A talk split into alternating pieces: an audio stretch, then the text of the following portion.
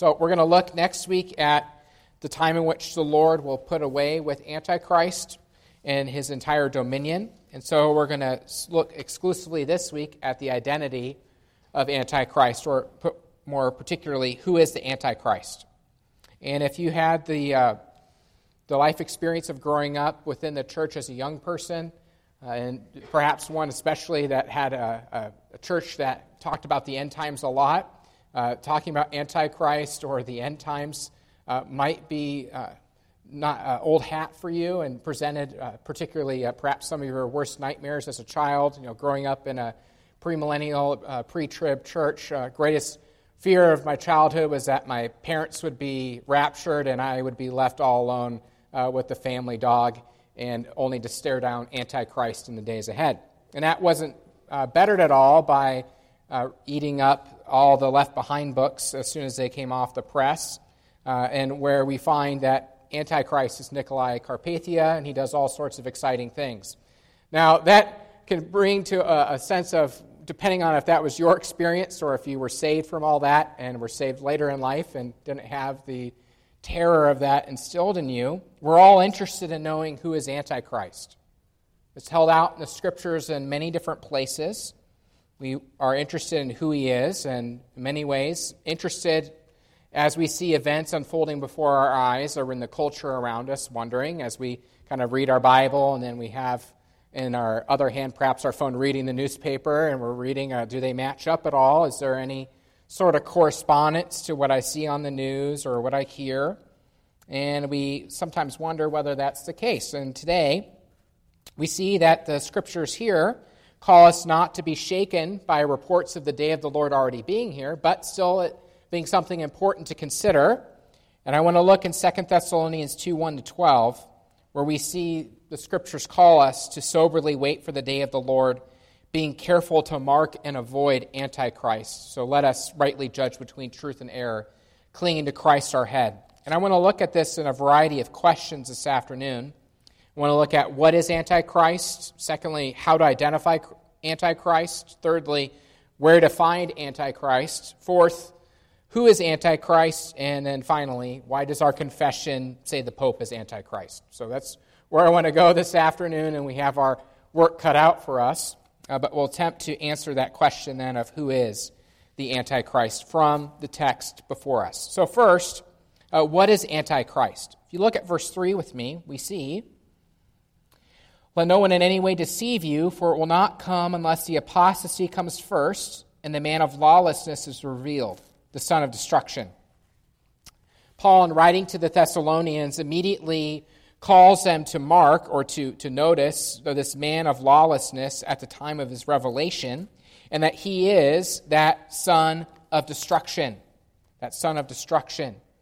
Uh, in many ways, when we think about Antichrist, the scriptures here, and we'll see some other verses later, speak about Antichrist as the embodiment of perdition and opposition to Christ upon earth that he's in, focused in one person, the enemies of Christ, and that he, in that way, is spoken of as the figurehead of that entire system.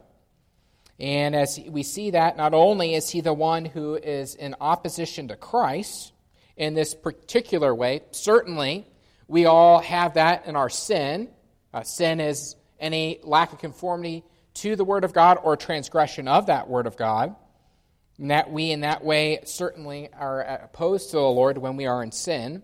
You know, speaking of something more, something of a practiced, uh, set up opposition to Christ, one that is seeking to set him asunder and to place himself in his stead, as we'll see here in a while. But furthermore, we see that this Antichrist, if you look in verse 9, is also working with Satan. The one who's coming is in accord with the activity of Satan with all powers and signs and false wonders. That Antichrist sin is something beyond just the sin that lies within you and I, but the particular person being spoken of here is someone who is not an uh, angel of light, but rather someone who is working with the devil. And so then he is that rightly understood opposition to Christ in a single person. And I'd like to look at our confession of faith. If you want to look at the Trinity hymnal in front of you, the smaller of the two blue books, on page 684. I want to highlight this simply because uh, this particular text, that is 2 Thessalonians 2, verses 3 to 10 especially, are footnoted by our confession here and by other Reformed confessions. And really, the language that's found in the fourth paragraph is unique to ours, but I want to highlight this now so that we can think through it, especially as we think about what is Antichrist. In the fourth paragraph of our confession, page 684 of the hymnal, it says, The Lord Jesus Christ is the head of the church, in whom, by the appointment of the Father, all power for the calling, institution, order, or government of the church is invested in a supreme and sovereign manner. Now, for our purposes today, neither can the Pope of Rome, in any sense, be head thereof, but is that Antichrist, that man of sin, and son of perdition that exalteth himself in the church against Christ and all that is called God. So, Antichrist is using the same language in our confession, if you notice man of sin and son of perdition, and exalting himself. We'll see those words laid out again in 2 Thessalonians chapter 2. And so, really, it's an explanation of the passage found in the fourth paragraph. And so, to rightly understand the fourth paragraph, we need to understand this text. So, Turning back to the scriptures, the summation then of what Antichrist is, is that he is in one person all opposition to Christ bound up under the name of Antichrist. So, having seen what is Antichrist, when I say how to identify Antichrist, and Paul helps us understand that as we move along. Notice in verse 4 First, we identify Antichrist because he opposes and exalts himself above every so called God or object of worship. That he exalts himself. That he is setting himself up as this one who is above all other gods, that he's above all other people, and he is not exalting someone else but himself properly. He's not pointing us to someone else but considering himself. That's the son of destruction who is coming and who will cause many to be deluded. If you'd like to keep your finger here and turn over to the book of Daniel, we see that this is highlighting really something that was found in the prophetic material that Daniel held out for us. I want to look at Daniel chapter 7. Speaking about the one who exalts himself. Again, we won't get much into these verses simply because of time. But notice it's speaking of this one who will arise in the last days. It says in verse 25 of Daniel 7 He will speak out against the Most High and wear down the saints of the highest one, and he will intend to make alterations in times and in law, and they will be given into his hand for a time, times, and half a time. But the court will sit for judgment, and his dominion will be taken away, annihilated, and destroyed forever. That Speaking of this Antichrist, then, of this one who is against Christ, he is the one who is not only exalting himself, where, as Daniel says, he will speak out against the Most High, that we mark him as one who is the center of that opposition to Christ, of raising himself up, but also that he will additionally oppress the church. Daniel puts it this way he and wear down the saints of the highest one. That Antichrist then not only exalts himself, but wages war against the church because he is waging war against her Savior. So, turning back to Second Thessalonians, the two marks then that we uh, highlight along the way of, of the Antichrist that we have seen so far is that he not only exalts himself, in a uh, unique way. Again, we're not speaking in the way that we would oftentimes together, saying, um, you know, brother or sister, I sinned, I thought of myself too highly, and I exalted myself where I should not, and I should have humbled myself. We're speaking about one who is systematically doing that and seeking to replace Christ, not in a uh, one time sort of sin, but as a high handed, perpetual state of affairs of opposition to Christ. So, turning back to Second Thess, if you're not already there, notice again that he is going to oppress the church. And if you see what he, he speaks of in verse 8, Then that lawless one will be revealed, whom the Lord will slay with the breath of his mouth and bring to an end that appearance of his coming. That is, the one whose coming is in accord with the activity of Satan, with all power and signs of false wonders, and with all the deception of wickedness for those who perish. And furthermore, we see in verse 4 that he's exalting himself again. But uh, this particular one then is going to oppress the church. And there's two ways that we need to think about this to be able to better identify oppression. Uh, there's the, the really uh, easy one to identify of uh, really obvious oppression, or we might say overt oppression. If we see someone uh, exalting themselves and they're imprisoning Christians, they're putting them to death, uh, that's really easy to identify. We say, uh, there's Antichrist. there's someone who's oppressing the church. And in many ways, uh, that's a much safer sort of uh, person to deal with uh, because they are not insidious. Uh, they're not inserting themselves into something and not being obvious, but rather uh, they are making very clear their intentions. It's not to say that they're not against the Lord or they're not dangerous, that we should not mark them, but it's easy to identify. And yet, here we see that this Antichrist in verse 4 takes his seat in the temple of God displaying himself as being God. That this oppression, then, that Daniel 7 says this person will do, is going to be set up within the very church uh, that has claimed the name of the Lord, or as it says, in the temple of God. I think that's more of what we might think of, or I'd like to consider as covert oppression, or something that's much more difficult to ascertain, where we're seeing that it's just the, the drip, drip, drip of the water upon the rock that eventually wears it away. Many times, then, Antichrist in this way, we might identify him as setting up laws within the church that God did not command, such as Paul says elsewhere of those who would say, do not taste, do not touch, etc. he says that they have the appearance of godliness but have no benefit of putting to death the flesh. That's the activity of Antichrist. And yet, in this way, it's much more difficult because it sounds good.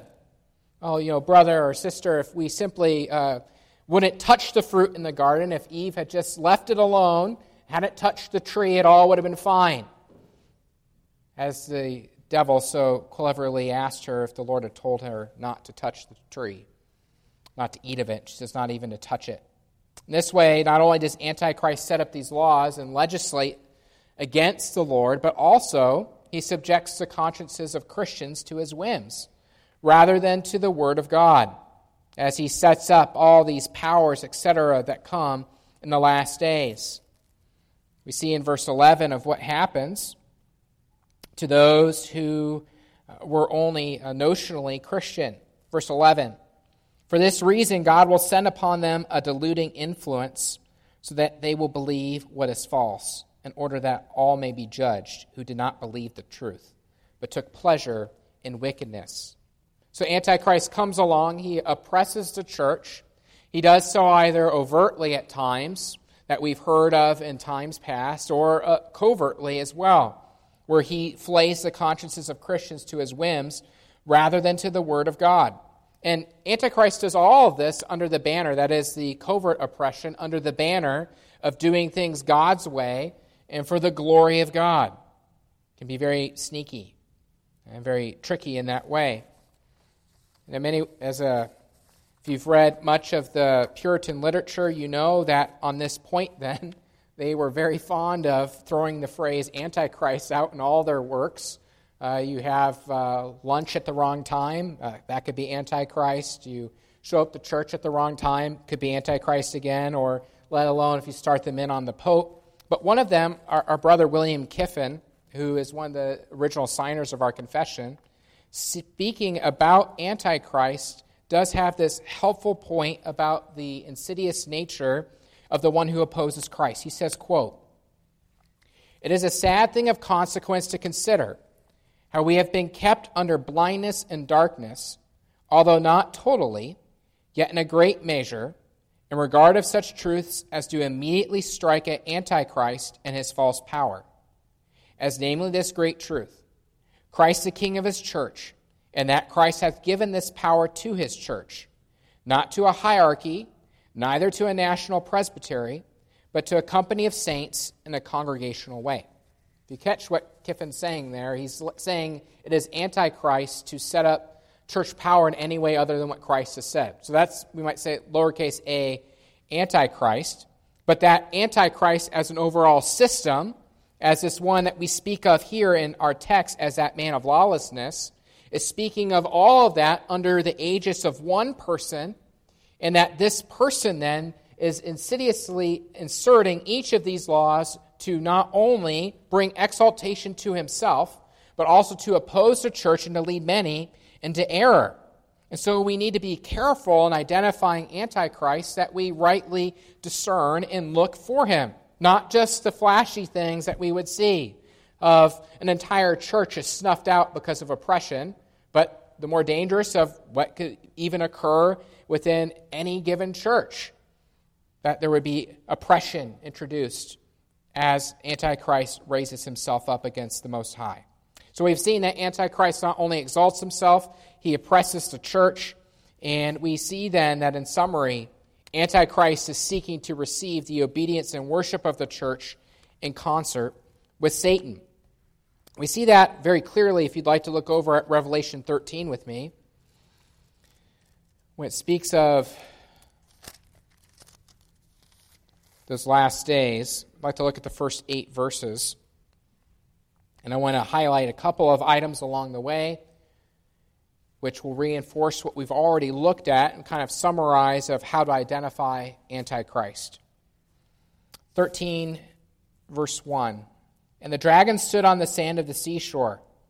Then I saw a beast coming up out of the sea, having ten horns and seven heads. And on his horns were ten diadems, and on his heads were blasphemous names. And the beast which and the beast which I saw was like a leopard, and his feet were like those of a bear, and his mouth like the mouth of a lion. And the dragon gave him his power and his throne and great authority. I saw one of his heads as if it had been slain, and his fatal wound was healed. And the whole earth was amazed and followed after the beast. They worshipped the dragon because he gave his authority to the beast, and they worshipped the beast, saying, Who is like the beast, and who is able to wage war with him? There was given to him a mouth speaking arrogant words and blasphemies, and authority to act for 42 months was given to him. And he opened his mouth in blasphemies against God to blaspheme his name and his tabernacle, that is, those who dwell in heaven. It was also given to him to make war with the saints and to overcome them. And authority over every tribe and people and tongue and nation was given to him. All who dwell on the earth will worship him. Everyone whose name has not been written from the foundation of the world in the book of the life of the Lamb who has been slain. So we see John, in writing what he has seen and heard, recalls or tells us of this one who would come in the last days, that he will be given power by Satan himself, and furthermore, that he will exercise great authority, not over upon the, not only upon the nations, but especially over those that would worship him we see that they follow after the beast, giving worship to him, using the language of 2 Thessalonians chapter 2 of this great apostasy that will occur in the last days, when it would seem that all true religion is forsaken except for those whose name is written in the Lamb's book of life. And so, this Antichrist here in our passage in Revelation not only has all that given to him, but also that he makes war or oppresses the saints, verse 7 and that the outcome of his rule for this short period of time is that all those who are written out whose names are not written in the lamb's book of life worship him. So antichrist and speaking of that particular person is looking towards one at the final end of the age of we might say an eschatological antichrist. And turning back to 2 thessalonians chapter 2 our passage then is looking and describing of what Antichrist looks like. And we find much in common with Revelation 13. And yet, Revelation 13 has in view a, a particular person, as does 2 Thessalonians 2. But there is something additional to our text in 2 Thessalonians that will have more in common with how our confession interprets it. So we've seen in, in summary that what Antichrist is, that location of opposition to Christ, briefly how to identify Antichrist, And I want to look at where to find Antichrist. Where to find Antichrist. If you ever played the game uh, Where's Waldo or had some of those books as a kid, uh, you need to find Waldo. He's in this group of people, a bunch of people that don't really look like him, and you need to know where to find him. If we tell you he's in the bottom left hand of the page, it's much easier to solve. But in this particular section, and in thinking of Antichrist, how do we find him? Where do we find him? Verse 4 tells us who opposes and exalts himself above every so called God or object of worship. So he takes his seat in the temple of God, displaying himself as being God. To put it simply, he's going to put himself where there is the name of Christ displayed as a church, as we would say. He's not found in the halls of power in any given capital city. He's not found in the legislative bodies. He's not found in any other group that we might like to say. Instead, he's very interested in coming into the church and displaying himself as another Christ or Antichrist. We find him here. Not specifically in this congregation, but in the given church of Christ. That's where Antichrist will be found, especially. He sets himself up in this way. Thus, Paul, in writing to the Thessalonians, tells them in verse 3 to not be deceived and that they might understand of the one who comes telling lies that the day of the Lord has already come, to mark such a one as Antichrist, as that man of sin, and to so to be opposed to him. And so they need to be on guard, as do we, because we find Antichrist where the Lord's name should be lifted high. So we've seen what Antichrist is, how to identify Antichrist, where to find him. And I want to move on to who is Antichrist. Who is Antichrist? So we've seen all these number of things, and we may then, if we had a fellowship meal time together, we could have a, uh, no doubt, a very engaging debate about who best identifies as Antichrist. And perhaps someone would have, you know, it's this person, and someone else would say, it's this person. So it's important then, in thinking through, we have all these categories to consider of how then do we summarize it to say, who is that Antichrist, that man of lawlessness? And I think one category we need to have is capital A Antichrist versus lowercase a Antichrist. There's a difference between the eschatological or the final Antichrist spoken of here in Second Thessalonians and in Revelation 13, and with those who, in a lesser sense, are against the Lord, but not to the same degree. I'd like to look at two verses in John's epistles. If you'd like to look at 1 John chapter 2, with me we see that the apostle, as he has written in Revelation at length about Antichrist, he writes in his epistle that he wrote at another time concerning not just capital A Antichrist, but lowercase a Antichrist as well. And it's reflected, if you're reading in the New American Standard, in that way. 1 John chapter 2, verse 18. Children, it is the last hour. And just as you have heard that Antichrist is coming, even now many Antichrists have appeared. From this we know that it is the last hour. Continuing on. They went out from us, but they were not really of us. For if they had been of us, they would have remained with us. But they went out, so that it would be shown that they are all that they all are not of us. Two things to point here, to point out in, in these two verses. First, of the distinction between Antichrist, that the singular Antichrist is coming, and the plurality, even now many Antichrists have appeared. There's a greater sense of Antichrist, and there's lesser Antichrists that come along and oppose the Lord, but do so not as that final one of the last day variety, but to a lesser extent. Secondly, we see that these individuals, or we're not going to find them in Buddhism, we're not going to find them in uh, some other sort of religion. They're not atheists that started that way but rather that they have come out from the church, verse 19. And so they are antichrist in that way, and that they were never truly of us. They were opposed to Christ.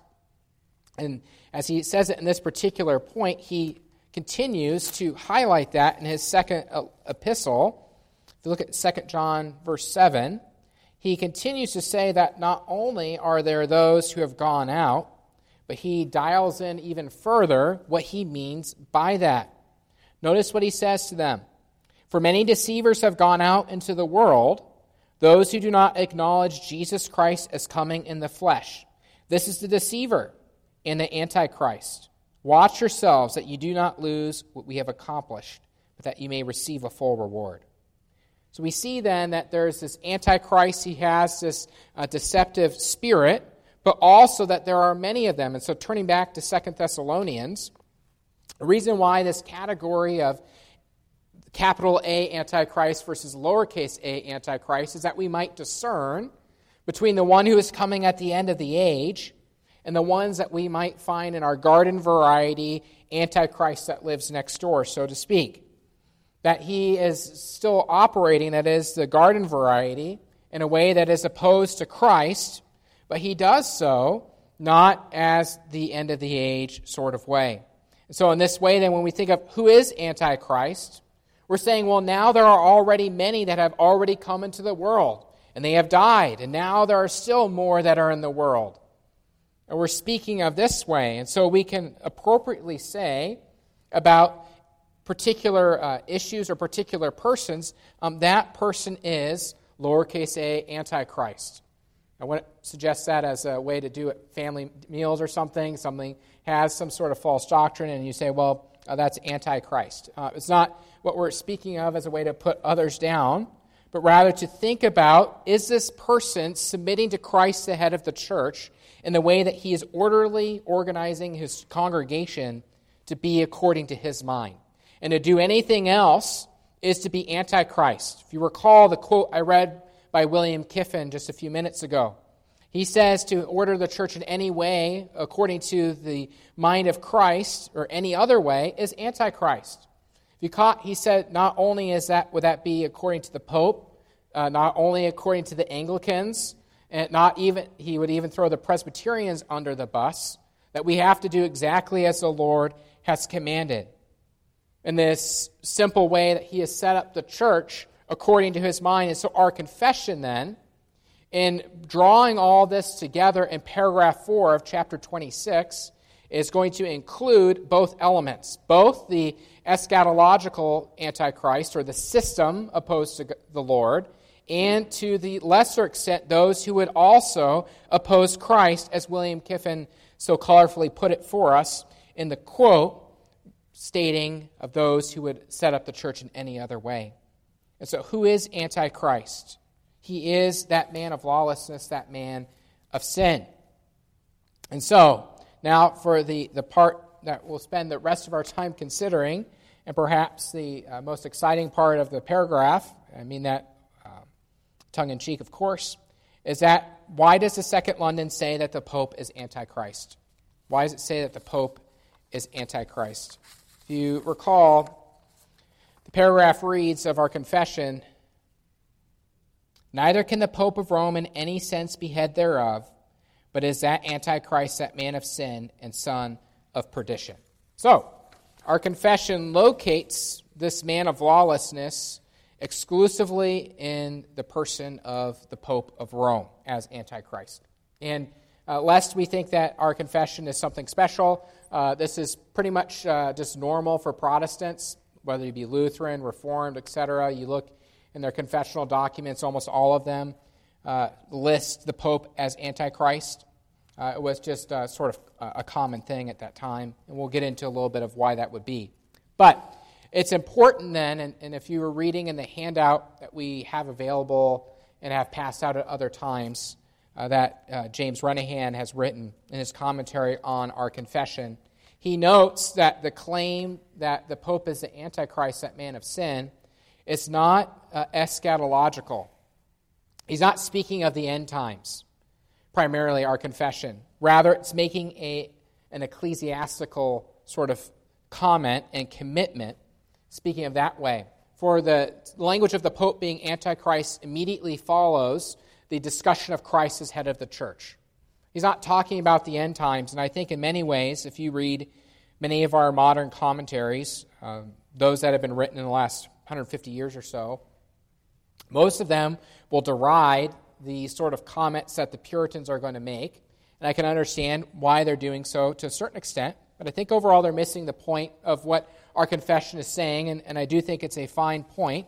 If you notice in our passage, 2 Thessalonians chapter 2, when it speaks of the man of lawlessness, it says, and the man of lawlessness is revealed, the son of destruction, whereas our confession speaks of it with a different word in front. It says, Neither can the Pope of Rome in any sense be head thereof, but is that Antichrist, that man of sin. It's not making the case that he is the Antichrist or the man of sin, but that. And if you want to look, hear many more arguments about that, commend the reading that James Renihan has written on that particular point. And there should still some, be some available uh, if you have not already picked that up. But for our purposes, then, in our passage in 2 Thessalonians chapter 2, Antichrist, then, is this one who sets himself up and opposes the, the Lord and oppresses uh, the people of God. And so we see then in our confession in listing the Pope as that Antichrist is because he claims, that is the Pope, the visible headship of the church as Christ's vice regent upon this earth, or elsewhere that he is Pontifex Maximus or the big bridge between God and man. That claims in this way to this headship are not only false, but they're blasphemous because he inserts himself between the church and Christ. What is that but to say that he is another Christ? In this way, we'd say the Pope is not the head of the church in any sense. Lest we think that what I'm saying is merely hyperbole.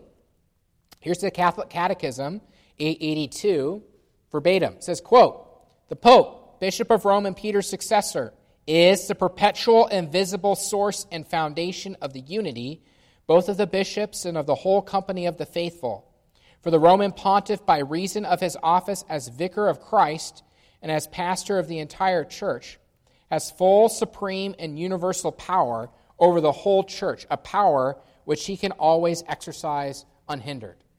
They're saying he's the head of the church, that he resides over the entirety as the vicar of Christ on earth, and that he has supreme power over the entire church. That's a very different thing than what Christ is saying, and as we've seen in other times, of giving authority to the church to exercise the keys of the kingdom. That sort of blasphemous statement that the Catholic Catechism makes, that the Pope, in this way, is the perpetual and visible source and foundation of the unity of the whole company of the faithful. Who is that but Christ? And yet the Pope comes along and says that it's him. And they have for centuries stated such blasphemy.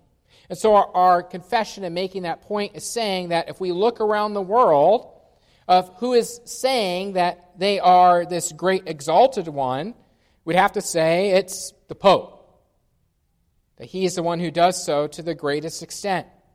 Furthermore, not only does he make this claim, but he also has oppressed the true church and that he does so at great lengths. We have seen that and rehearsed that in many other times.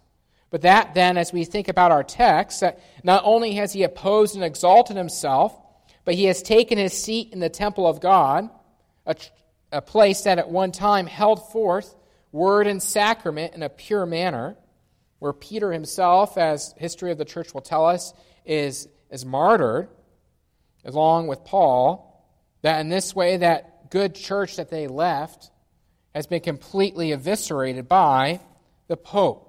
And yet he sets himself up there as the supreme head, receiving worship, etc., from those who believe that they are doing what Christ would have them do.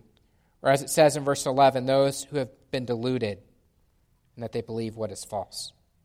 In this way, then, we can understand, hopefully, somewhat of why our confession is listing the Pope as the Antichrist, that man of sin. They're making that point uh, because uh, the, the Pope, uh, it really is that particular figure. Of course, there's a variety of other historical reasons that there's real fear, even in England, at the time our confession is written. Uh, they've recently had a, a, turnover from Charles II to James II. Uh, James II was uh, married to a, uh, had become Catholic again, and the fear was that he was going to impose it upon the entire nation. And so, making this claim that the Pope is that Antichrist, that man of sin, is in many ways uh, reflective of that. But again, that's just simply uh, normal, uh, sort of boilerplate stuff for the Protestants.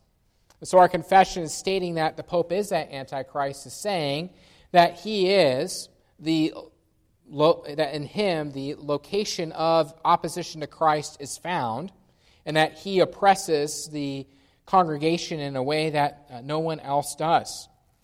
Uh, if you are interested in other people that they would consider, you can look at Calvin or Luther or others who talk at great length about how Muhammad would be another option, uh, but they see him as a lesser option, and they talk about that for their reasons.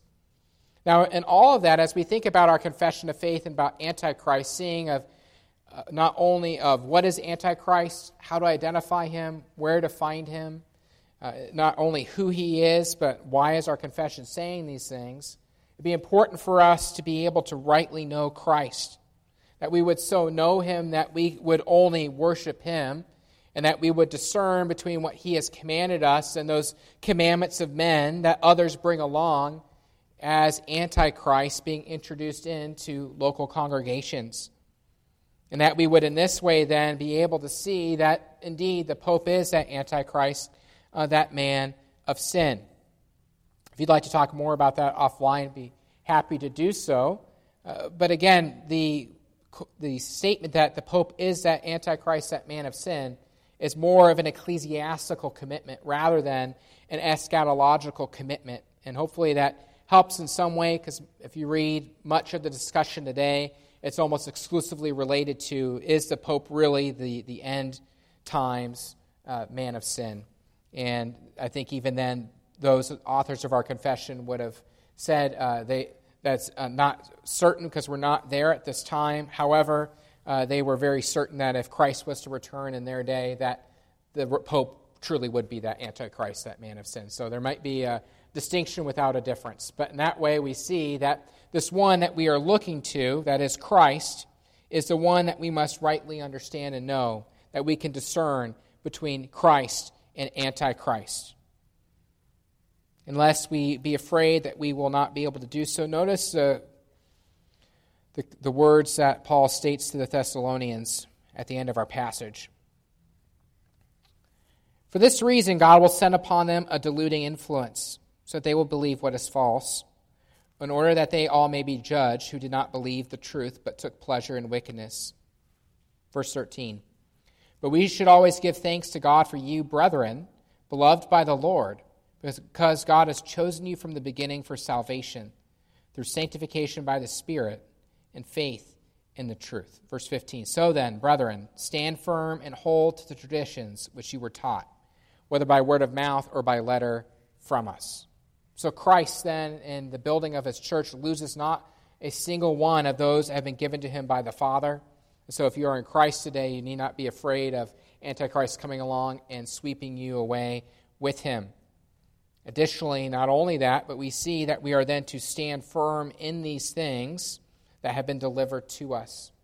So it is important for us to consider and look at these things and ask the Lord to give us grace that we might rightly discern not only between Christ and Antichrist, but also to consider reflectively of why we are doing any given one thing. Is it something that's truly commanded of us by Christ? And I think that's especially true as a second sort of thing to consider for those that are in authority, whether it be within the church or within the home, about why are we doing certain things?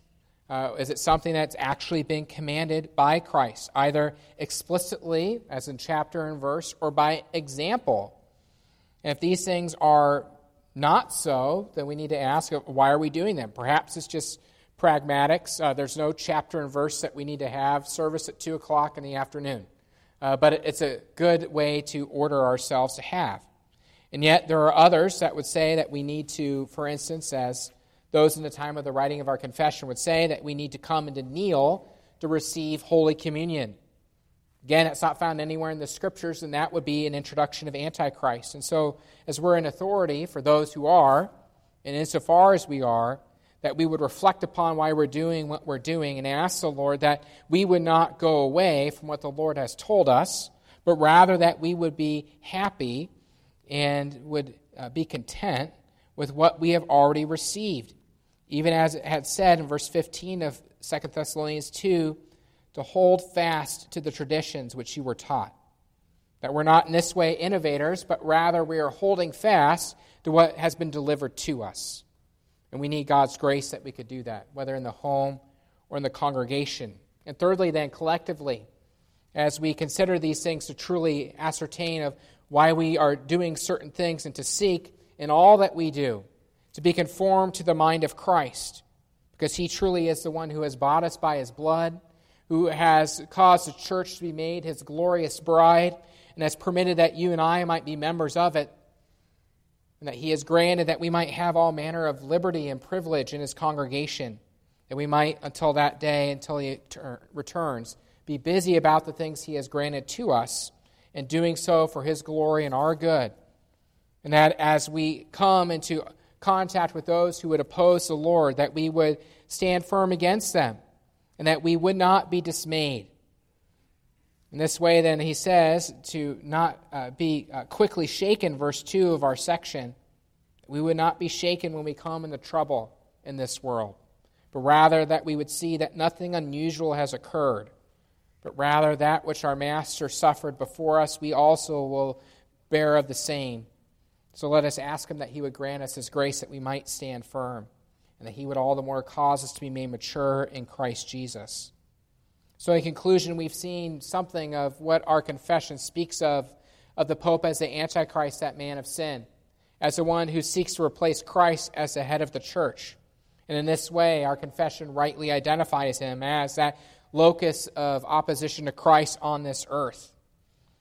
Let us in this way not only uh, see and to, to mark and to avoid, but also that we would take great care to ourselves to so uh, cling to Christ uh, that we would long to only do those things that are pleasing in His sight, and as we are in error, to ask the Lord for His grace that we might all the more confess, of our, confess our sin, repent of it, and be all the more conformed to His mind.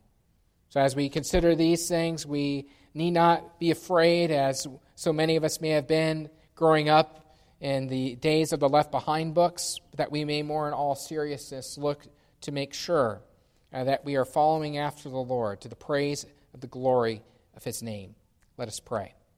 Father, we would ask that as we walk before you privately and corporately as well, we would ask that you would cause us all the more to know the richness of your mercy in your Son.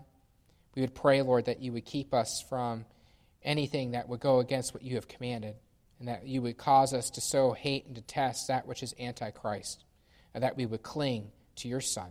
We ask, Lord, that you would add these things unto us by the power of your Holy Spirit, knowing that you are willing and able to add all these things unto us for the sake of your Son, in whose name we pray. Amen.